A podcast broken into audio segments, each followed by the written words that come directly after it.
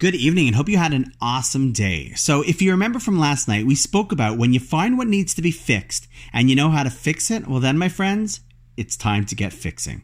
First of all, I would say that this is definitely worth thinking about for a few more minutes than just while listening to the podcast. Often answers for what to do are right in front of us if we just think about the questions a little more.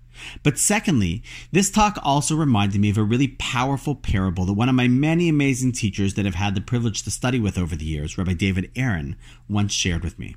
Get ready for this. It's awesome. He said as follows Imagine you enter into the gates of an amusement park. Obviously, we're talking hypothetically these days. And as you walk in, you look at all of the roller coasters, and they are broken.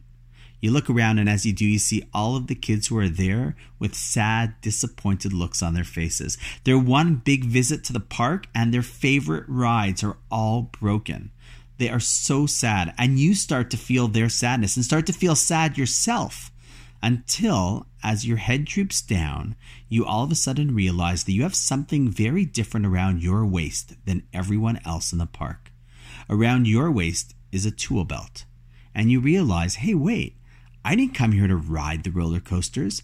I have the tools and the skills to fix them, and I'm here to fix them so that everyone can enjoy them and bring smiles back to everyone's faces. Think about it. When we show up in life, often we see our reason for being here simply as to enjoy the ride, when in reality, what if we showed up and realized that we're blessed with the skills and tools to fix things for the rest of the world? And let's take it one step further. At the end of the day, who's going to really feel greater joy now and down the road? The person who rode the coaster a few times that day? Or the one who showed up as the hero to fix it for everyone and watch hundreds, if not thousands of others enjoy it? Wow a whole different lens on how to look at life. Definitely worth thinking about. So perhaps take some time in the days ahead to take inventory of what's in your tool belt. And with that, have an awesome night, and I look forward to seeing you all tomorrow.